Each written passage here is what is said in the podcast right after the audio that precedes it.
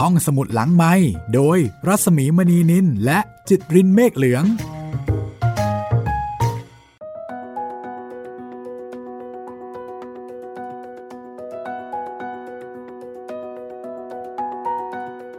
สวัสดีค่ะ ได้เวลาของการฟังละครวิทยุอีกครั้งหนึ่งแล้ว เอ๊ะหรือเปล่า ไม่แน่ใจ ห้องสมุดหลังใหม่นะคะ มาแล้วค่ะ สวัสดีครับพี่หมี วันนี้เป็นตอนที่ 10 แล้วค่ะ คุณจิตริน ตอนที่ 10 ก็ยังอยู่ในบรรยากาศของงานศพของพญาอมรรัตน์นะครับ คุณจิตรินมีความประทับใจยังไงบ้าง ในช่วง EP ที่แล้วเนี่ยแหม่ประทับใจในความนิ่งของวิมลครับ คือเจอคนที่ไม่ชอบมาทำนิสัยไม่ดีบนงานศพของคนที่ตัวเองรักแล้วยัง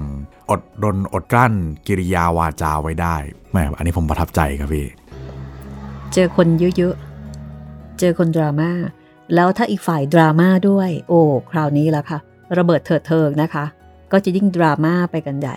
แต่ถ้าเกิดว่าอีกฝ่ายหนึ่งเนี่ย นิ่งๆอะ ฝ่ายที่ดราม่านี่ก็ยากเหมือนกันนะ จากการดราม่าซึ่งไม่ถูกกาละเทศะอย่างยิ่งเลย โดยเฉพาะนางพร้อมค่ะ ครับ เมาแอมาเลย มางานศพใช่ให้ตายเถอะนางพร้อมเขาก็บอกว่าแหม่ โถก็สามีดิฉันเนี่ยมาตาย จะไม่ให้เสียใจได้ยังไงล่ะคะมันก็ต้องมีดื่มบ้างล่ะค่ะ จริงๆ ดื่มหรือว่าเสียใจเนี่ยไม่ผิดเลยนะครับพี่ แต่ว่าการใช้คำพูดอาจจะผิดไปหน่อยแหมพูดแบบตายไม่ดีตายทุเลศอะไรอย่างเงี้ยครับ โอ้คนฟังเขาก็ เอ๊ะอันนี้เมียจริงหรือเปล่าเนี่ย ถึงขั้นที่ว่าถ้าเป็นไปได้นี่อยากจะเอาเก้าอี้เนี่ยใช่ครับฟาดฟาดฟาดเมียน้อยของพ่อไปแล้วแต่วิมลแค่คิดนะครับ แต่ว่าโอเค อดไว้อดไว้ ทนไว้ วิมลเป็นผู้ดี ใช่ครับ นี่คือแก่นของหนังสือเล่มนี้เลยนะครับ ถ้าไม่ใช่ผู้ดีเป็นผู้ร้ายแล้วก็หืมเรียบร้อย เรียบร้อย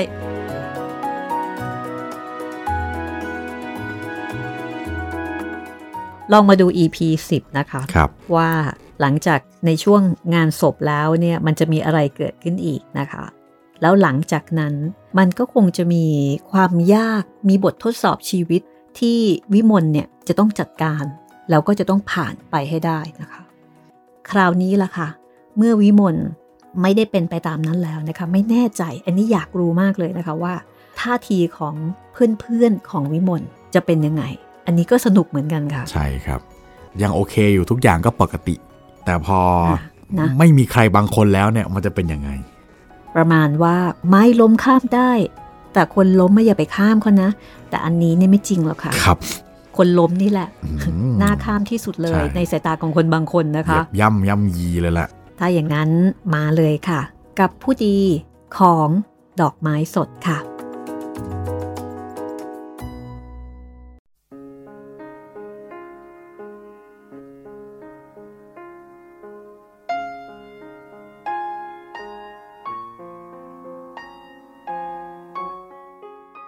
อวิมลลงบันไดมา ถึงขั้นสุดท้าย วิมลก็พบอุดม เขาเรียกชื่อหล่อนเบาๆ และสาวเท้าเข้าใกล้หล่อนโดยเร็ว หญิงสาวหยุดยืนนิ่งมองดูเขา ครั้นแล้ว ความอ่อนแอเกิดขึ้นโดยปัจจุบันทันด่วน รู้สึกใครที่จะให้เขาตระกองกอดหล่อนไว้ แล้วหล่อนได้ซบหน้าลงกับอกเขา และร้องไห้เสียให้พอ กับความอัดอั้นและว้าเหวที่ประดังกันอยู่ในอก เธอหายไปไหนมา ในที่สุด วิมลก็พูดขึ้น หายไป พอกลับจากทำงานก็ตรงมานี่ แล้วก็ไม่ได้ไปไหนอีกเลย อย่างนั้นหรือขอโทษเถอะ ฉันไม่เห็นเธอ ที่จริงดูเหมือนไม่เห็นใครเลย เห็นแต่คนคนอื่นทั้งนั้น อุดมมองดูวิมลอย่างไม่เข้าใจ นิ่งเงียบกันอยู่ครู่หนึ่ง แล้วชายหนุ่มค่อยๆ เอื้อมมือ จับมือวิมลมากุมไว้ พรางถามเบาเธอเอาแหวนไปไว้เสียที่ไหนล่ะๆวิมล ก้มมองดูมือของหล่อนเอง แล้วเงยหน้าขึ้นมองดูอุดม ดวงตาแสดงความตกใจ แต่เป็นอยู่ชั่วขนาดเดียว หล่อนก็ตอบด้วยเสียงธรรมดาว่า ดิฉันให้สนมเขาใส่ปากคุณพ่อ คราวนี้อุดมสะดุ้งแรง ถอยหลังไปก้าวหนึ่ง มองดูหญิงสาวด้วยความตกใจเป็นล้นพ้น คุณเล็ก เธอรู้หรือเปล่าว่าเธอทำอะไรลงไป หล่อนมองดูเขาอย่างมืดแปดด้าน อุดมก็พูดขึ้นอีก ด้วยน้ำเสียงที่ส่อให้เห็นความน้อยใจและขมขื่นซึ่งเขาลืมพยายามที่จะระงับ เธอเธอเธอเธอไม่รู้ ไม่เข้าใจ เป็นเป็นธรรมดา เรื่องของฉัน มันต้องเป็นอย่างนั้นละเห็นดวงหน้าอันขาวซีดเงยขึ้น ในทีพิศวงอยู่เช่นเดิม อุดมจึงดับความรู้สึกที่พุ่งขึ้นลงเสียได้ และพูดเสียงอ่อนกว่าเดิมเธอไม่เข้าใจเหรอ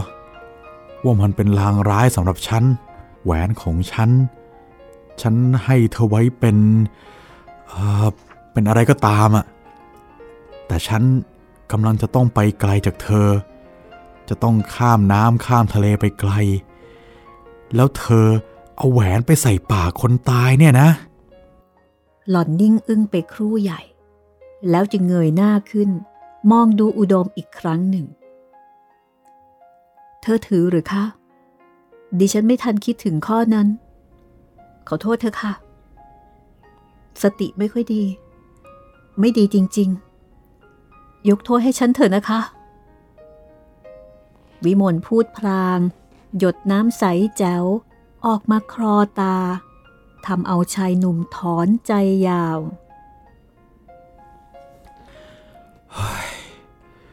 เอาเป็นแล้วกัน ชายหนุ่มมองดูคู่สนทนาด้วยดวงตาแสดงความรัก สงสาร และเร่าร้อนอย่างยิ่งยวด แต่เธอต้องอนุญาตให้ฉัน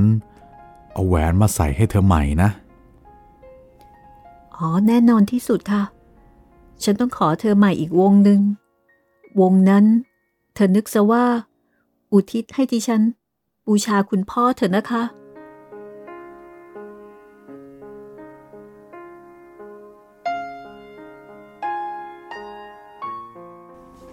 วันที่สาม นับจากวันที่พญาอมรรัตวายชนในตอนเช้า เมื่อพระสงฆ์ที่สวดพระธรรมหน้าศพในตอนกลางคืน ได้ฉันเช้าเสร็จและกลับไปแล้ว ผู้ที่มาช่วยงานอยู่ทุกวัน มีพญาบริบาลกับอุดมเป็นต้น ก็รีบไปกระทรวง คงเหลือแต่คุณหญิงบริหาร คุณวง นางบริบาล และบุตรอีกสามคน ยังนั่งสนทนาอยู่ในห้องศพกับมาลี วิมลนนั้น นั่งไม่เป็นที่มาแต่เช้า กริยาท่าทางตื่นเต้น และร้อนรนเยี่ยงคนตั้งใจคอยสิ่งใดสิ่งหนึ่งอยู่ บัดนี้หล่อนก็กำลังเดินวุ่นวนไปมาอยู่ในห้องของท่านบิดา มือจัดนั่นทำนี่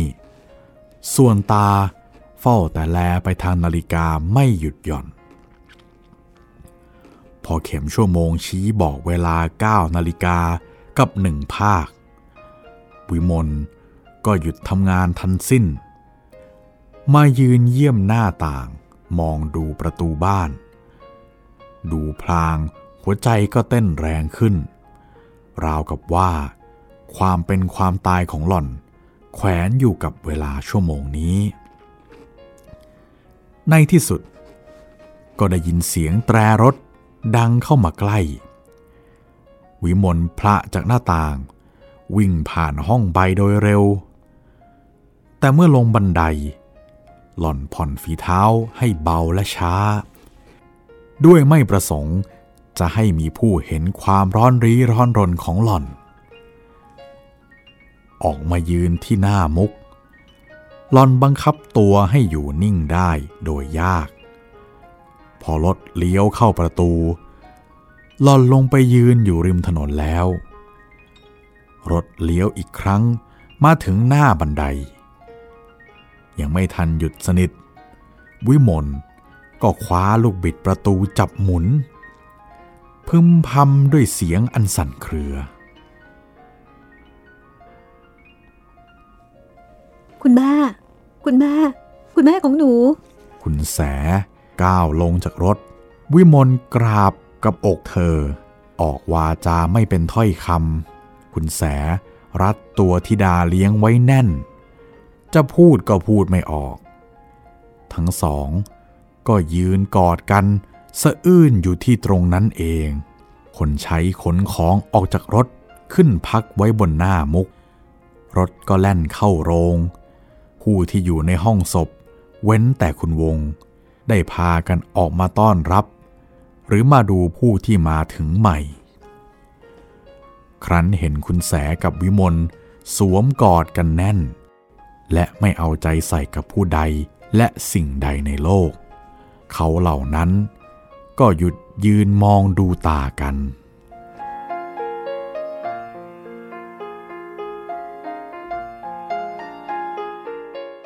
หนูขอรับประทานโทษนะคะ ที่หนูไม่ได้ไปรับคุณแม่ หนูรู้แล้วว่า พอเห็นหน้าคุณแม่ หนูเป็นต้องร้องไห้ หนูกลั้นไม่ไหวจริง ๆ ค่ะ คุณแม่คะคุณแส เช็ดน้ำตาให้ธิดา แล้วเช็ดให้ตัวเอง แล้วก็กลับไปเช็ดให้ธิดาอีก จนผ้าเช็ดหน้า เปียกชุ่มทั้งผืน ในท้ายที่สุด ทั้งสอง นั่งลงบนบันได มือยึดมือกันไว้แน่น ราวกับหวาดเกรงว่า จะมีผู้มาดึงตัวไปเสียจากกัน แล้วคุณแสจึงถามขึ้นเป็นคำแรกว่า คุณเข้ามาหรือเปล่า มา มาค่ะ อย่าพูดถึงคุณเลยค่ะ คุณแสจะสนเทสักปานใดก็ตาม เธอเห็นว่า ยังไม่ใช่เวลาที่ควรจะซักต่อไป จึงนิ่งอยู่ ครู่หนึ่ง วิมลหยุดร้องไห้ได้สนิทแล้ว ก็เงยหน้าขึ้นพูดว่า ไปเยี่ยมศพคุณพ่อหรือยังคะ ไปสิ เมื่อเดินผ่านทางเฉลียง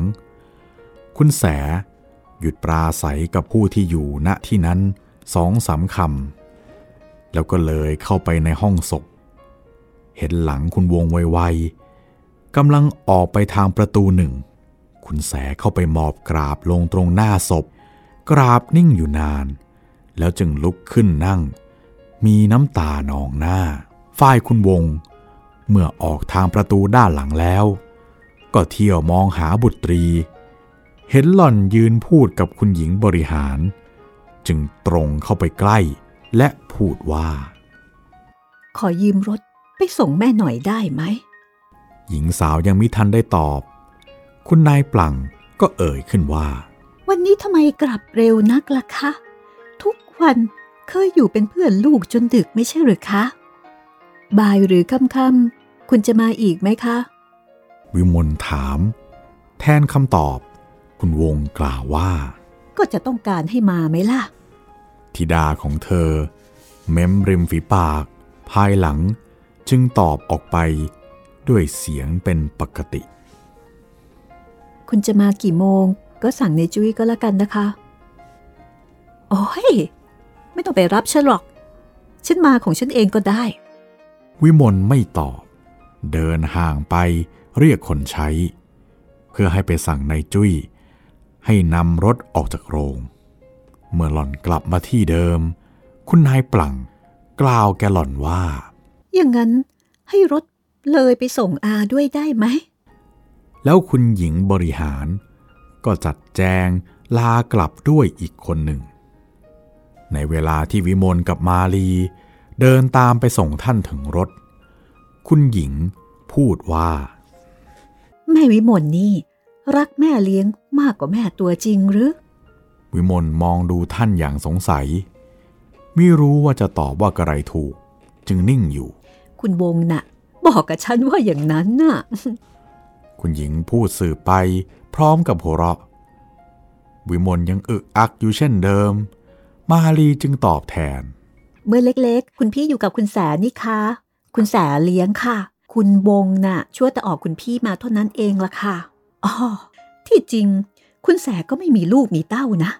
คุณแสตาย ทรัพย์สมบัติจะไปไหนเสีย ดีแล้วล่ะ ฝากเนื้อฝากตัวกับเขาไว้เถอะ ฉันลาก่อนนะจ๊ะ สุดคำของท่าน รถก็เคลื่อนที่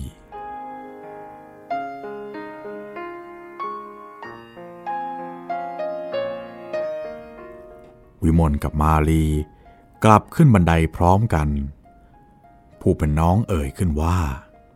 เมื่อคืน คุณจรูนถามดิฉันว่า ถ้าเผื่อคุณแม่ของแกจะขอมั่นดิฉัน จะต้องมาขอกับใครฮ่าดิฉันไม่รู้จะตอบว่ายังไง มานพเขาก็บอกว่าต้องขอกับคุณพี่นะสิ คุณจรูนก็เลยหัวเราะใหญ่อะค่ะ วิมลไม่มีเวลาได้ตอบ คุณวง คุณนายปลังเดินสวนทางมาพร้อมกับสุดใจ และน้องหญิงอีกสองคน เจ้าของบ้านสาว ต้องย้อนกลับไปส่งมารดา และอาสะพ้ยอีก เมื่อคนต่างบ้านไปสิ้นแล้ว วิมลถอนใจด้วยความรู้สึกโล่งอก ตรงเข้าไปหาคุณแสในห้องศพ พอนั่งลงแล้ว ก็ตั้งต้นคำถามที่หล่อนมีใจจดจ่ออยู่ตลอดเวลาขึ้นทันที คุณแม่คะ คุณแม่จะอยู่กับหนูได้สักกี่วันนะคะ อ่า แล้วแต่เรื่อง ธุระทางโน้นของแม่ก็มีมาก แต่ถ้าจำเป็นทางนี้ เป็นต้นว่า หนูต้องการจะได้แม่ไว้เป็นเพื่อน จะทิ้งทางโน้นเสียชั่วคราวก็ได้ วิมลนิ่งไป ครั้นแล้วก็เอ่ยขึ้นด้วยเสียงสั่นน้อย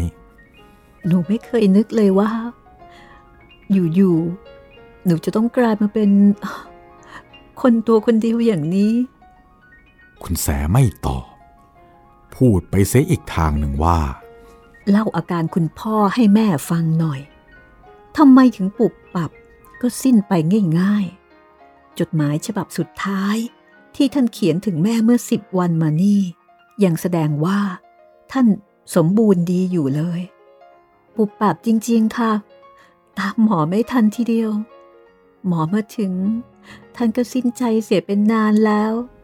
แต่ก็ตรวจว่าเป็นเส้นเลือดแตกค่ะ แล้ววิมลเล่าอาการท่านผู้ตายให้คุณแสฟังโดยละเอียดทุกประการทั้งสองฝ่ายผลัดกันน้ำตาไหลอีกพักหนึ่ง เมื่อสิ้นเรื่องแล้ว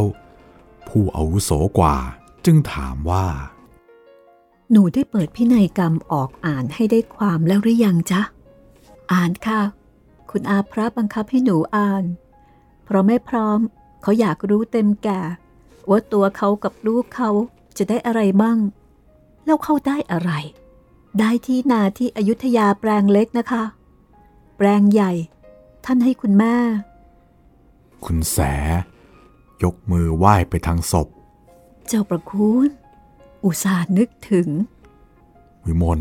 เล่าต่อไปว่า แต่ท่านให้แต่ค่าเช่านา ห้ามเป็นอันขาดมิให้ซื้อขาย หรือโอนให้ใคร ก่อนที่ตาออสกับยายแป๋วจะอายุครบ 21 ทั้งสองคน แล้วก่อนหน้านั้น ถ้าแม่พร้อมมีสามีใหม่ นาต้องกลายเป็นของลูกคนละครึ่งค่ะ แล้วลูกเขาล่ะ ได้อะไรมั่ง ลูกเขาได้เท่ากับมาลีกับมานพค่ะ ตึกแถวคนละสี่ห้อง พี่ชายกับหนู ได้คนละแปดห้อง นี่ก็เหมือนกัน ทั้งที่ดิน ทั้งตัวตึก เราจะขายไม่ได้ จนกว่าผู้รับทุกคนจะบรรลุนิติภาวะแล้วตามกฎหมาย แล้วให้ใครเป็นผู้จัดการดูแลฮะ หนูค่ะ ท่านบ่งไว้ให้หนู เป็นคนดูแลเชียวหรือ ค่ะ ท่านเขียนไว้ในหนังสือสั่ง สิ่งใดที่ท่านมอบให้พี่ชายจัดการ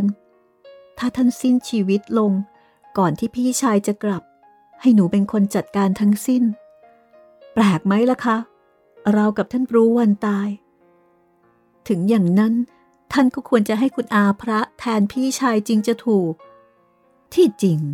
ถ้าให้พระบริบาลแทนพ่อวิพัฒน์ก็จะดี เพราะเขาเป็นผู้ใหญ่ พูดอะไร ใครๆก็ต้องเชื่อไม่กล้าเกะกะ แม่ไม่ชอบใช้วิธีแบ่งรายได้จากห้องแถวเลย รู้สึกว่ามันจะมีการโยกเยกวุ่นวายกันทีหลังเป็นแน่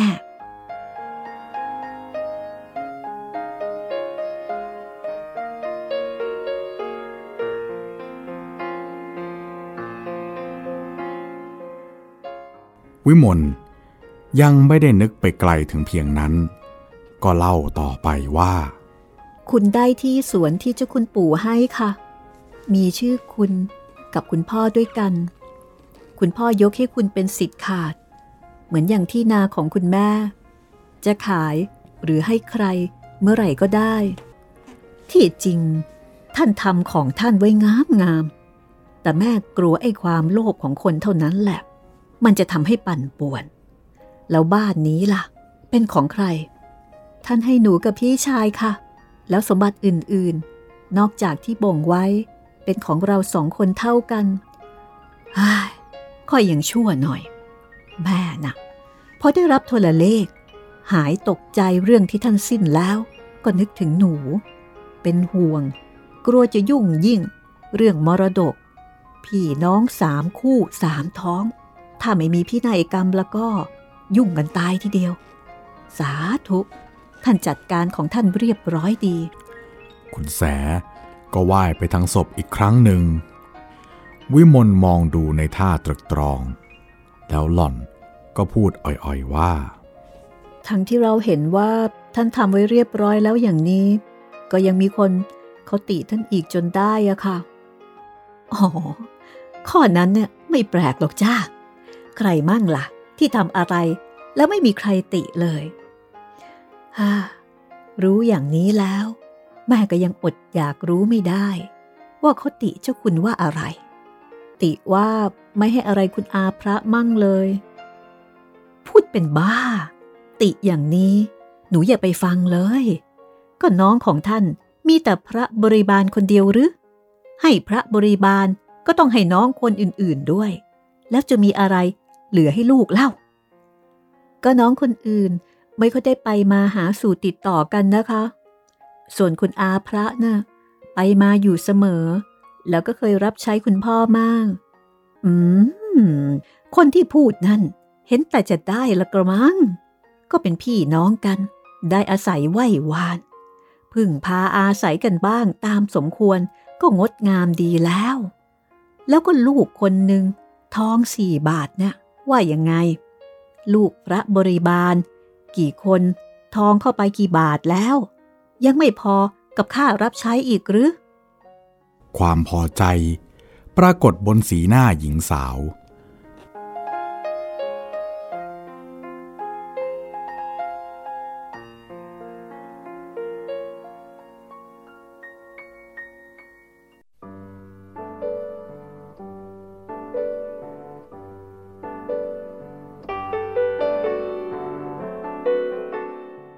เมื่อฟังคุณแสแก้แทนบิดายังมีเหตุผลมั่นคงเช่นนั้น แล้วหล่อนเล่าสืบไป ยังมีอีกข้อหนึ่งค่ะ ในหนังสือสั่งของท่าน ท่านสั่งให้พี่ชายกับหนู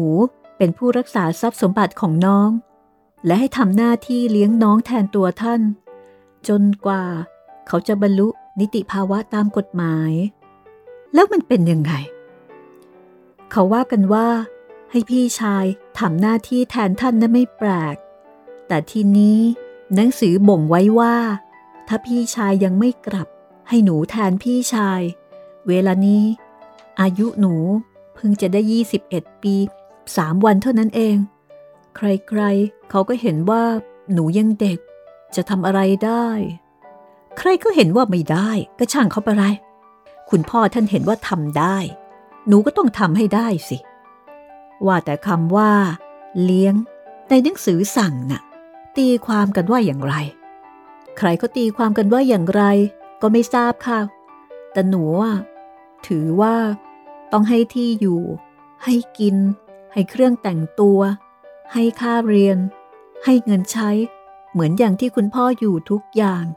ส่วนทรัพย์สมบัติของเขา หนูต้องรักษาไว้ให้ดี จนกว่าจะถึงเวลา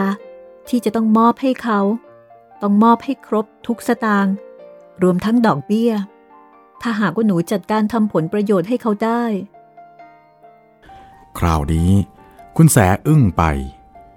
คำตอบของวิมลแสดงนิสัยใจนักเลง ไม่ผิดเพี้ยนท่านบิดา แต่ในฐานะของวิมลนั้น หล่อนสมควรจะใจนักเลง เท่าที่หล่อนเจตนาหรือไม่ ยังเป็นปัญหาอยู่ ในที่สุด คุณแสจึงพูดเรียบว่า แม่ขอแนะนำว่า ในเรื่องเลี้ยงน้องนั้น หนูจะต้องรอดูเหตุการณ์ภายหน้าเสียก่อน แล้วจึงค่อยลั่นปาก ว่าหนูตีความหมายของคำว่าเลี้ยงไว้ยังไง เวลานี้ ใครถาม ขอให้ตอบเพียงว่า ให้อยู่ให้กิน นอกจากนั้น อย่าเพิ่งไปพูด หญิงสาวมองดูเธออย่างพิศวง ครั้นแล้วจึงถามว่า แต่เท่าที่หนูตีความนั้นไม่ถูกเหรอคะ ถูกจ้ะ แต่อาจจะเกินไปสักหน่อย แม่คิดว่า คุณพ่อจะไม่ได้หมายความว่าจะให้หนูเอาเงินของหนูเอง ออกค่าเล่าเรียน ค่าเครื่องแต่งตัว ค่าเงินใช้จ่ายของน้อง ก็เผื่อท่านหมายแล้วคะ หนูไม่ทำอย่างนั้น มิกลายเป็นคนโกงน้องไปหรอกหรือคะ ถ้าท่านไม่หมายอย่างนั้นทำไมท่านถึงจะให้สมบัติพี่ชายกับหนูเป็นก่ายเป็นกอง ส่วนน้องๆ ท่านให้แก่คนละนิดนิดเท่านั้นเอง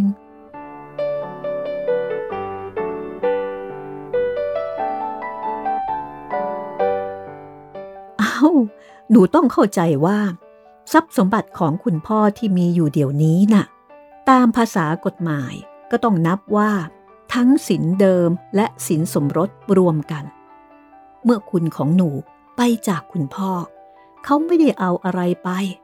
นอกจากเงินสด 2-300 บาท กับเครื่องทองรูปพรรณ2-3 ชิ้น แต่เมื่อคุณมาอยู่กับคุณพ่อเขามีสมบัติมาไม่น้อย ส่วนเมียอื่นๆไม่มีอะไรมาเลย ถ้าท่านให้หนูเท่ากับน้องๆ ท่านก็ไม่ยุติธรรมต่อลูกท้องคุณวงนะสิ วิมลนิ่งอยู่ในท่าตรอง คุณแสพูดสืบไปอีก ในเวลาที่งานศพงานเมน เรียบร้อยหมดแล้ว จัดการเรื่องมรดกเสร็จ ถ้าหนูเห็นว่า หนูมีรายได้เหลือเฟือ จะแบ่งให้น้องใช้ได้ แม่ก็ไม่คัดค้านกลับจะโมทนา แล้วคุณพ่อก็คงจะปราบปลื้มว่าท่านดูลูกของท่านไม่ผิด แต่ถ้ารายได้ของหนู พอดีสำหรับจะหาความสุขตามฐานะ แม่เห็นว่า ไม่จำเป็นจะชักเนื้อออกให้ค่าเรียนน้อง หรือให้เงินเดือนน้อง เงินเดือนน่ะนะ ให้เขาเท่าไหร่ล่ะ ถึงจะพอ แล้วค่าเล่าเรียนน่ะ ปีหนึ่ง ไม่ใช่สองบาทสามบาท คุณพ่อคงไม่ตั้งใจจะให้หนูต้องกระเบียดกระเสียนตัวของหนูเองสำหรับให้น้องสบาย ท่านคงอยากให้สบายเท่าๆกันมากกว่าสำหรับน้องเล็กสองคนน่ะ อีกอย่างหนึ่ง ค่าเครื่องแต่งตัว2-3 บาทต่อเดือนหนึ่ง ค่าขนมวันละห้าสตางค์สิบสตางค์ จะจดบัญชีสำหรับเอาไว้ยื่นให้เขาดูเมื่อโต ก็ดูยังไงอยู่ แต่สำหรับพ่อมานพกับแม่มาลีน่ะ เขาเป็นหนุ่มเป็นสาวแล้ว เงินของเขาก็มี ก็แบ่งให้เขาใช้ของเขา แต่ให้พอสมควรอย่าให้สุรุ่ยสุร่าย อย่างนี้แม่เห็นว่า จะงดงามเหมาะเจาะด้วยกันทุกฝ่ายฮ่าแต่ทั้งหมดไม่มีอะไรสำคัญ เท่ากับที่จะรักน้องให้มาก เหมือนที่คุณพ่อเคยรัก สั่งสอนน้องให้เป็นคนดี เหมือนอย่างที่ หนูเคยได้รับสอนมา คุณพ่อของหนูรู้จักนิสัยคนดีนัก ท่านคงมั่นใจในความสามารถของหนู หนูต้องรู้สึกว่า เป็นเกียรติยศแก่หนูมาก และต้องพยายามทำตัวให้ดี เท่าที่ท่านหวัง ซึ่งคุณแสกล่าวเช่นนี้ เธอคาดไม่ถึงว่า วิมลได้รีบรับเอาคำพูดของเธอ ประทับไว้กับใจอย่างมั่นคง และเด็ดเดี่ยวเพียงไหน และเธอไม่ได้นึกไม่ได้ฝันด้วยซ้ำว่าคำพูดของเธอ เร้าใจวิมลให้เกิดความใคร่ ที่จะทำตัวให้ดี เท่าที่ท่านบิดาหวังสักเพียงใด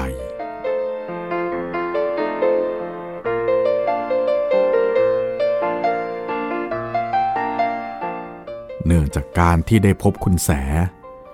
ได้มีเพื่อนปารบถึงท่านผู้ที่ล่วงลับไปใหม่ ๆ อย่างเข้าอกเข้าใจกัน ได้ปรับทุกข์ ได้พูดคุยกระหนุงกระหนิงกันตลอดวัน วิมลค่อยคลายเศร้า แช่มชื่นกว่าวันที่แล้วมาเป็นอันมาก และระหว่างเย็นกับกลางคืน อุดมมาเยี่ยมศพ และอยู่จนพระเลิกสวดตามเคย วิมลก็รู้สึกมีความยินดีที่ได้พบกับเขา ซึ่งก่อนหน้านี้หลอนเกือบจะไม่รู้สึกเสียเลย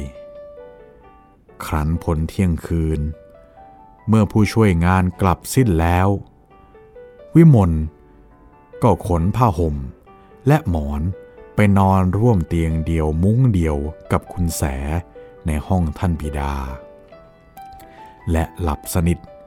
อย่างที่ไม่เคยหลับมาตลอดสามคืนเต็มๆ เมื่อลูกเลี้ยงมานอนเคียงอยู่ ก็จูบจอมถนอมกล้าว ด้วยความชื่นใจ เสมือนเมื่อลูกยังเล็กอยู่ไม่มีพิษ ครั้นลูกหลับแล้ว ก็คอยมองคอยระวัง เห็นลูกกระดิกมือกระดิกเท้า ก็ระแวงว่า มดจะไต่ยุงจะตอม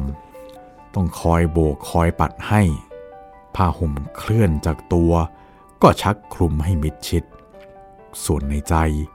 ก็ครุ่นคิดอย่างถี่ถ้วน ถึงหน้าที่ของลูก งานที่ลูกจะต้องทำเหตุการณ์เฉพาะหน้า และที่จะมาถึงใหม่ อันเกี่ยวแก่ลูก ครั้นคิดได้ข้อที่ควรเตือน ควรแนะนำควรถาม ก็กำหนดหมายไว้ในใจ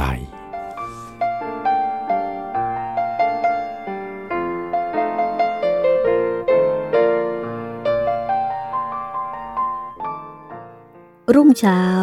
แม่ลูกตื่นขึ้นพร้อมกัน พอลืมตาก็มีเรื่องปราศัยกัน ออกจากมุ้งไปทำกิจที่จำเป็นพร้อมกัน เสร็จแล้ววิมลต้องไปดูแลห้องศพ อาสนะพระสงฆ์อาหารและปัจจัยที่จะถวายพระ คุณแสก็เที่ยวตามดูตามช่วย ดูแล้วเธอก็ภาคภูมิใจที่เห็นวิมลสั่งงานทำงานได้คล่องแคล่ว มิเสียทีที่เป็นลูกชาติลูกตระกูล ในระยะเวลาเดียวกันนี้ คุณแสต้องทำงานทางใจหนักอยู่เหมือนกัน กล่าวคือต้องทำใจเป็นอุเบกขา เมื่อเห็นกิริยาของนางพร้อม ซึ่งออกจะวางท่าเป็นคนเคืองอยู่สักหน่อย และต้องบังคับตัวปฏิสันฐานกับคุณวง คู่แข่งขันดั้งเดิมของเธอโดยละม่อมที่สุด ทั้งนี้ด้วยเจตนาจะลบความเป็นอริ และกระด้างกระเดืองต่อกันให้สิ้นรอยจงได้ เพื่อเห็นแก่วิมลและเพื่อเป็นแนวตัวอย่าง แก่คนที่นับเนื่องในครอบครัวของพระยาอมรรัตทั่วกันด้วย คงจะเป็นด้วยท่วงทีวาจาของคุณแสนี้เองทำให้คุณวงอารมณ์ดีกว่าเมื่อวันวาน มาถึงที่อยู่เก่าตั้งแต่เช้า แล้วก็อยู่เรื่อยไปจนดึกจึงกลับบ้านสวน ในตอนหัวค่ำมีผู้มาเยี่ยมศพ คือพระยาบริหารพร้อมด้วยคุณหญิง หลวงหารและจรูน พระบริบาลพร้อมด้วยภรรยา และธิดาอีกสองคน นายอุดมและจงรัก ผู้ซึ่งมาถึงราว 21 นาฬิกาเศษ ทั้งฝ่ายเจ้าของบ้าน และฝ่ายผู้เป็นแขก นั่งรวมกันเป็นหมู่ใหญ่ อยู่ระหว่างห้องศพกับหน้าห้องนี้ คุณหญิงบริหารเป็นคนชอบพูด จึงมีเรื่องพูดแทบว่าจะไม่หยุดปาก ก็พอเหมาะกับคุณนายปรังผู้สนใจในเรื่องราวของคนทุกคนที่มั่งคั่งกว่าตน เพื่อจะได้จำไว้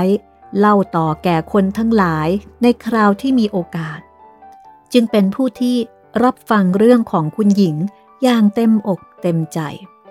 ส่วนพระบริบาลเป็นผู้ที่ไม่เคยขัดคอใครในโลก จึงเป็นผู้ฟังที่ฟังได้ทนเหมือนกัน คนอื่นๆนอกจากนี้ บางก็ผลัดกันพูด บางก็นั่งซึม หรือหาว หรือจับตาดูผู้อื่น แล้วก็คิดเห็นในเรื่องของเขาเหล่านั้นไปตามอารมณ์ จรูนกับมาลี เลือกที่นั่ง ซึ่งสว่างน้อยที่สุด แล้วก็สนทนากัน ด้วยถ้อยคำซึ่งเขามักจะได้ยินหรือเข้าใจกัน แต่เฉพาะสองคน น้ำเสียงของมาลีก็ดี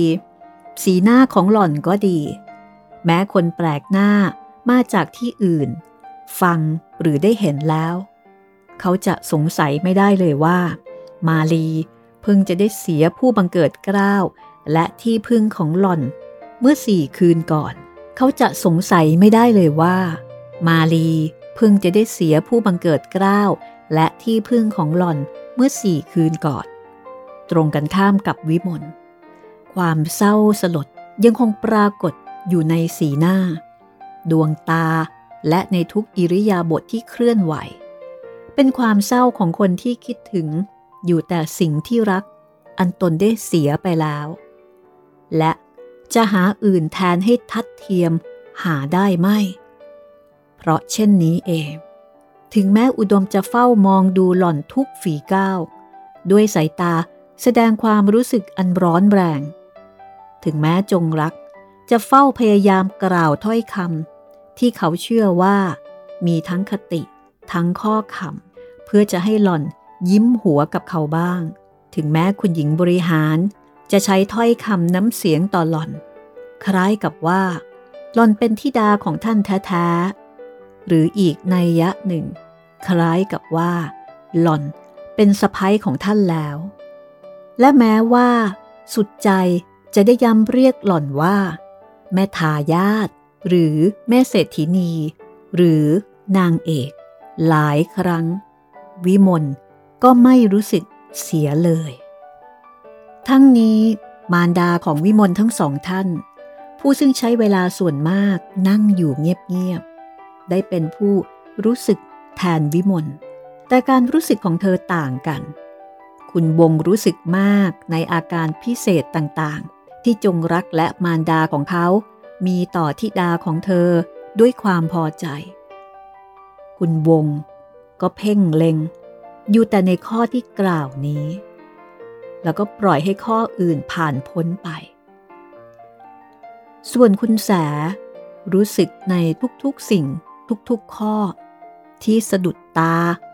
และสะดุดหู ด้วยเหตุที่คุณแสหาเวลาพบวิมลสองต่อสองไม่ได้ เช่นนี้เรื่องราวที่คุณแสหมายไว้ว่า จะพูดแก่วิมลจึงต้องเลื่อนไปพูดต่อ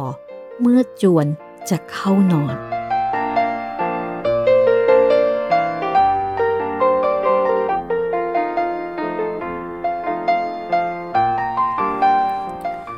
ก็จบลงไปแล้วนะครับสำหรับผู้ดีตอนที่ 10 ตอนนี้ก็เป็นการพูดคุยกันอาจจะไม่ได้เกี่ยวกับพญาอมรรัตมากนะครับ แต่ว่าก็พูดถึงเหตุการณ์หลังจากนี้ว่ามันจะต้องเกิดอะไรขึ้นบ้างแล้วก็จะต้องบริหารจัดการอย่างไร มันก็ทำให้เราได้เห็นความคาดหวังของหลายๆ คนที่มันนั่งอยู่ในงานศพ ไอ้การจะคิดถึงผู้ตายเนี่ยคงน้อยมาก ไอ้การที่คิดถึงแบบมรณานุสติครับ ส่วนใหญ่คิดถึงคนเป็นใช่นะครับใช่ตายละจะได้อะไรบ้างนะเนี่ยโถต่อไปก็รวยแล้วสิเนี่ยอืมคิดแต่เรื่องแบบนี้ไอเนี่ยได้น้อย ลูกเมียน้อยก็อย่างนี้แหละ ประมาณนี้นะคะ วิมลก็เลยรู้สึกอ๋อ เซ็งมากนะคะครับ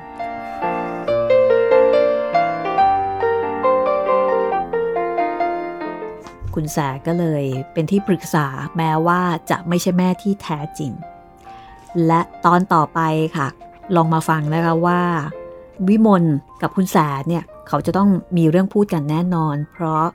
เขาต้องนอนด้วยกันใช่ไหมเพราะว่าวิมลเนี่ยตั้งใจที่จะไปนอนกับคุณแสใช่รู้สึก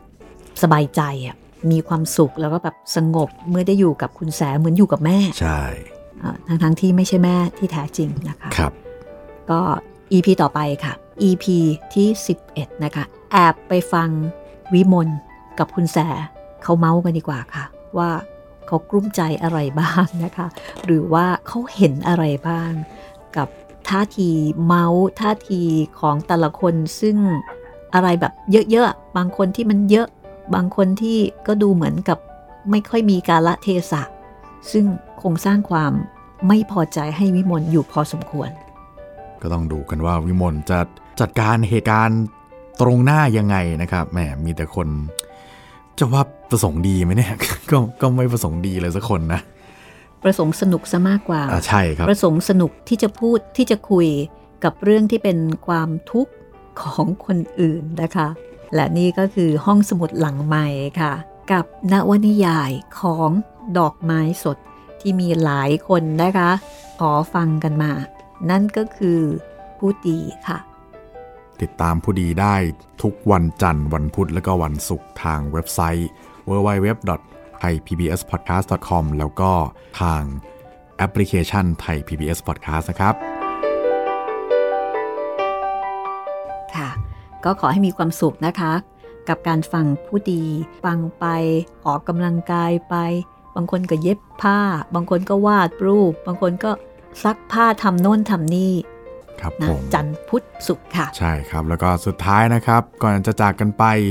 ถ้าใครอยากจะติดต่อพวกเราก็ย้ำกันอีกสักรอบหนึ่งนะครับ ติดต่อกันมาได้ 2 ช่องทางครับ ทางแฟนเพจ Facebook ไทย PBS Podcast แล้วก็แฟนเพจของพี่หมีรัศมีมณีนินนะครับ สำหรับวันนี้ลาไปก่อนนะคะ สวัสดีค่ะ สวัสดีครับ